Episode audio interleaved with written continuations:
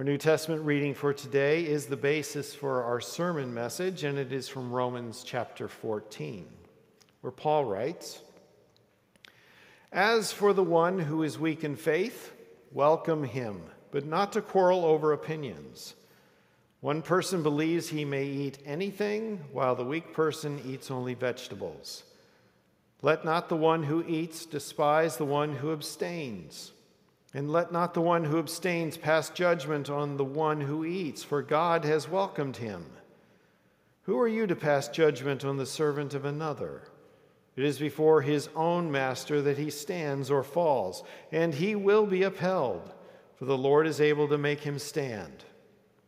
One person esteems one day as better than another, while another esteems all days alike. Each one should be fully convinced in his own mind. The one who observes the day observes it in honor of the Lord. The one who eats, eats in honor of the Lord, since he gives thanks to God. While the one who abstains, abstains in honor of the Lord and gives thanks to God. For none of us lives to himself, and none of us dies to himself. For if we live, we live to the Lord, and if we die, we die to the Lord. So then, whether we live or whether we die, we are the Lord's. For to this end Christ died and lived again, that he might be Lord of both the dead and of the living. Why do you pass judgment on your brother? Or, what, or you, why do you despise your brother? For we will all stand before the judgment seat of God. For it is written, As I live, says the Lord, every knee shall bow to me, and every tongue shall confess to God. So then each of us will give an account of himself to God. This is the word of the Lord. Thanks be to God. Grace, mercy, and peace from God our Father, from our Lord and Savior Jesus Christ. Amen. Text for this morning, this ongoing study of Romans, today, chapter 14. And I need you to remember that in this book of Romans, Paul is attempting to draw the boundaries for the establishment of a community of faith that represents the inbreaking of the kingdom of God. That's the world put right in first century Rome and in 21st century Oviedo. So, in chapters 1 through 11, Paul has explained the gospel that we are justified in God's sight by grace alone, through faith alone, because of Christ alone. And therefore, we are simultaneously both sinful and yet completely righteous and perfect in God's sight. And when we get that, when it clicks, when we fully understand the gospel, when we fully experience the gospel, the result of that is a life of grateful and joyous love. So, in chapter 14, Paul is going to apply all that he has been saying to a very specific case, a problem that would appear to have been happening in the Roman congregation. He is, in effect, saying, okay, now let me show you how all of this that I have been, been saying applies to this specific problem that you are having.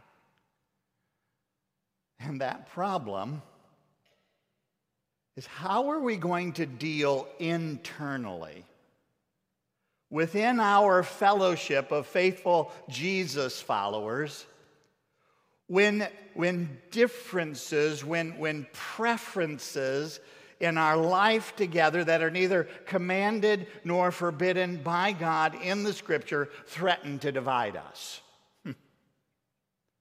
so here's the goal of this sermon that as a congregation, St. Luke's would be so deeply rooted in Christ that our small differences and our small preferences can simply be accepted and appreciated, and the big differences, when they occur, can then be explored. They can be handled in a way that respects and honors one another. As with all of these practical sections at the end of the book of Romans, Paul winds up telling us why that's important, and then he tells us how to achieve it. So first, let's look at why is it important to welcome and embrace such differences and preferences as we find amongst ourselves. Well, I think it would help to start with the most obvious one that such differences and such preferences are bound to happen.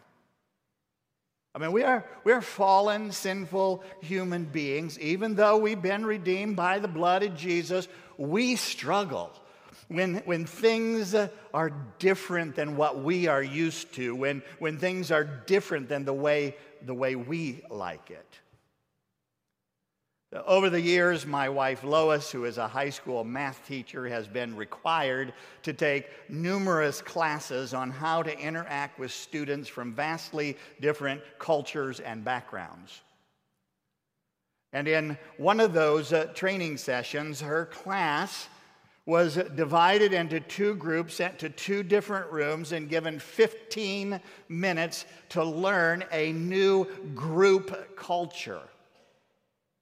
Now, these were odd little patterns of behavior that they were required to use with one another in the way that they interacted with each other in the group. After 15 minutes of practice, ambassadors were sent from each group to observe the other and then to report their observations to the whole group when it reconvened. Now, what was fascinating is that the ambassador's observations were consistently negative and critical, pointing out how unfriendly and unwelcomed they felt. That was after 15 minutes of group culture formation and practice. now imagine what we are like after a lifetime of being formed by and practicing our unique differences. The point is this that when we are faced with something different, our fallen nature wants to find fault. It's very hard for us to experience what others do that is different from what we do or that is different from what we like and not be negative and critical. So Paul says, don't quarrel over opinions. And interestingly, the Greek word translated opinions here is never used in the New Testament to refer to good thoughts. in other words, if we are left to ourselves and we are faced with differences and preferences other than our own, our thoughts, our opinions will lend themselves to quarreling. So, why is it important to welcome and embrace such variety in things that are neither commanded nor forbidden in the scripture? Because they're inevitable. And without a conscious effort to the contrary, we will wind up quarreling about them. But we're called to be a city set on a hill. We're called to be a light shining in the darkness, beckoning people to come and to have their hearts awakened to the power of life in Christ, to make people jealous of the peace and the harmony and the respect and the honor that is shown to each other. Now, the church in Rome, at the time Paul wrote this letter, was made up, we think, of, of small little house churches that were scattered throughout the city. And, and, and Rome was a very cosmopolitan city with people from all over the empire. And it is entirely possible, and in fact, likely, that these groups had their own unique patterns and practices of gathering, and that they did not regularly, if at all, interact with each other. But when they did, the sparks flew. Now, Paul names at least three points of friction for these Roman Christians it was food, festivals, and in the verses after our reading today, drinking wine. Did the followers of Jesus need to observe the Old Testament rules about clean and unclean food? Some said yes, others said no. Jesus fulfilled all those ceremonial laws once and for all. Was it okay to eat meat that had been purchased in the market after it had been sacrificed to a pagan god? What about Jewish festivals, the Passover, Pentecost, the Feast of Tabernacle? And wine? Well, drinking alcohol has always been a hot topic because, and this may be a surprise to some of you, sometimes people drink too much of it. Look, if Paul were writing to us, where would he find us? Quarreling over opinions about things that are neither commanded nor forbidden.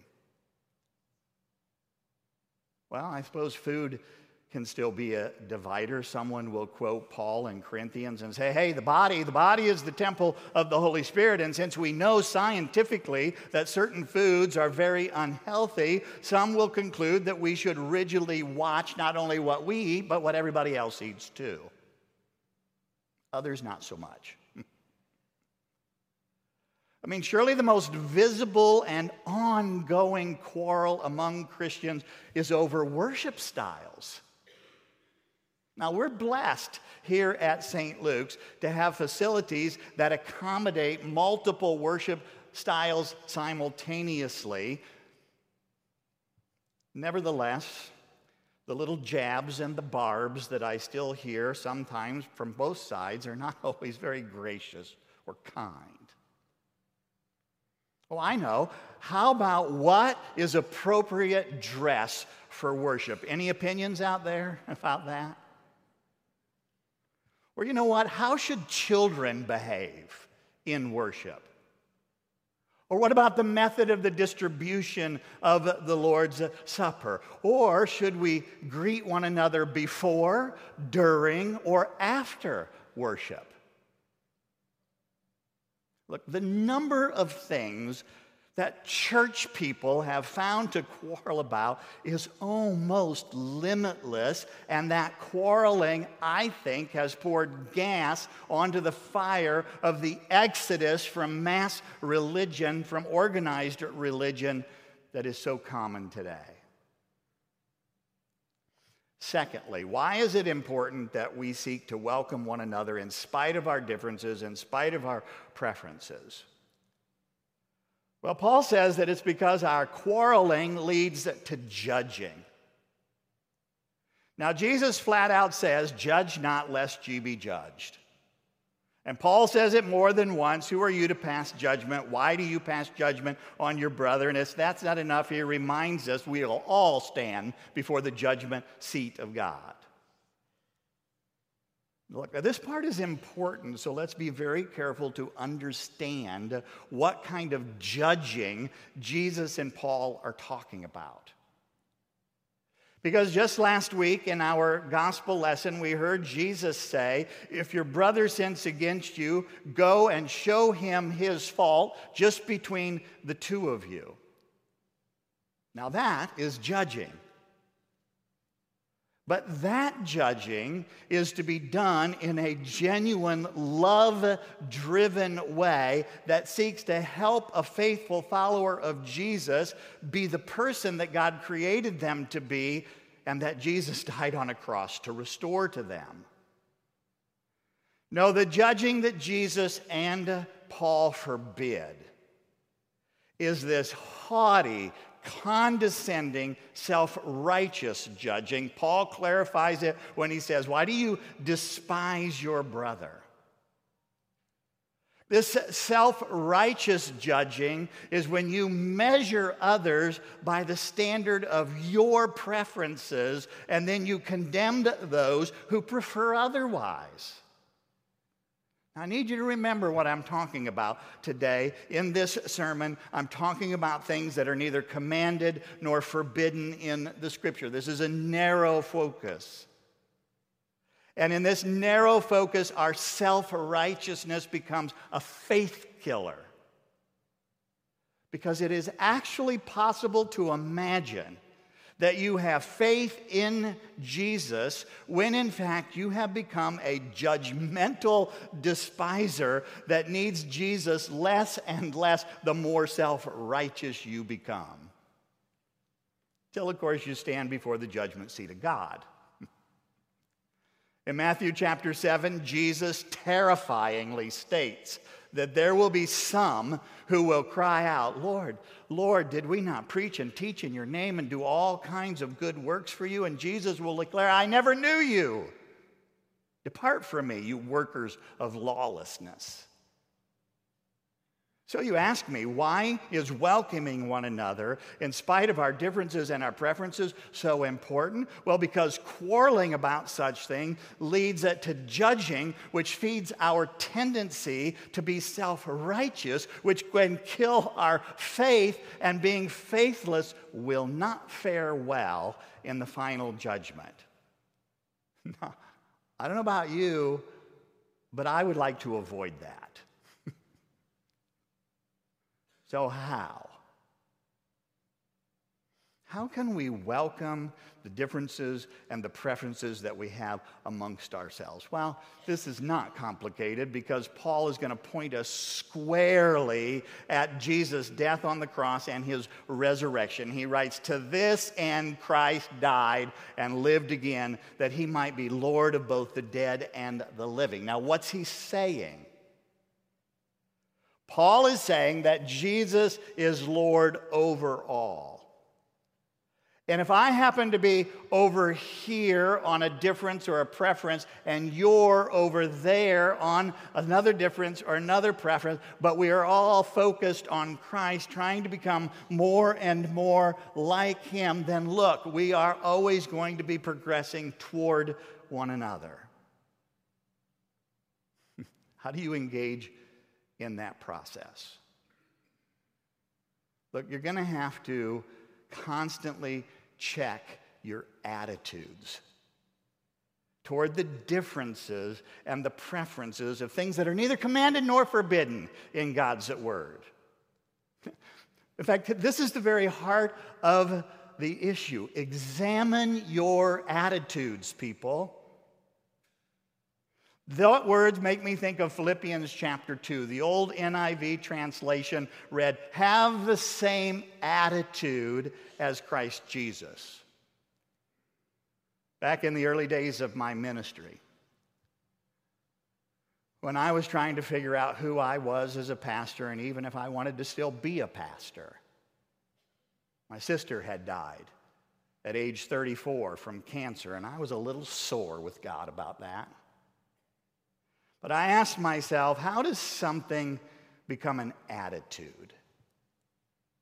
And it seemed to me then, and still does, of course, still on a very simplistic level, that attitudes are what are formed in us by repetitive experience and thought processes that produce a sort of thought groove or, or pattern in the brain, like a rut in the road of how we think, you might say. So that now, every time I hear or experience something that forces me to think differently, to say the least, I'm uncomfortable, but I'm also more likely agitated, and I will instinctively reject whatever it is. But listen, if I set my mind on things above,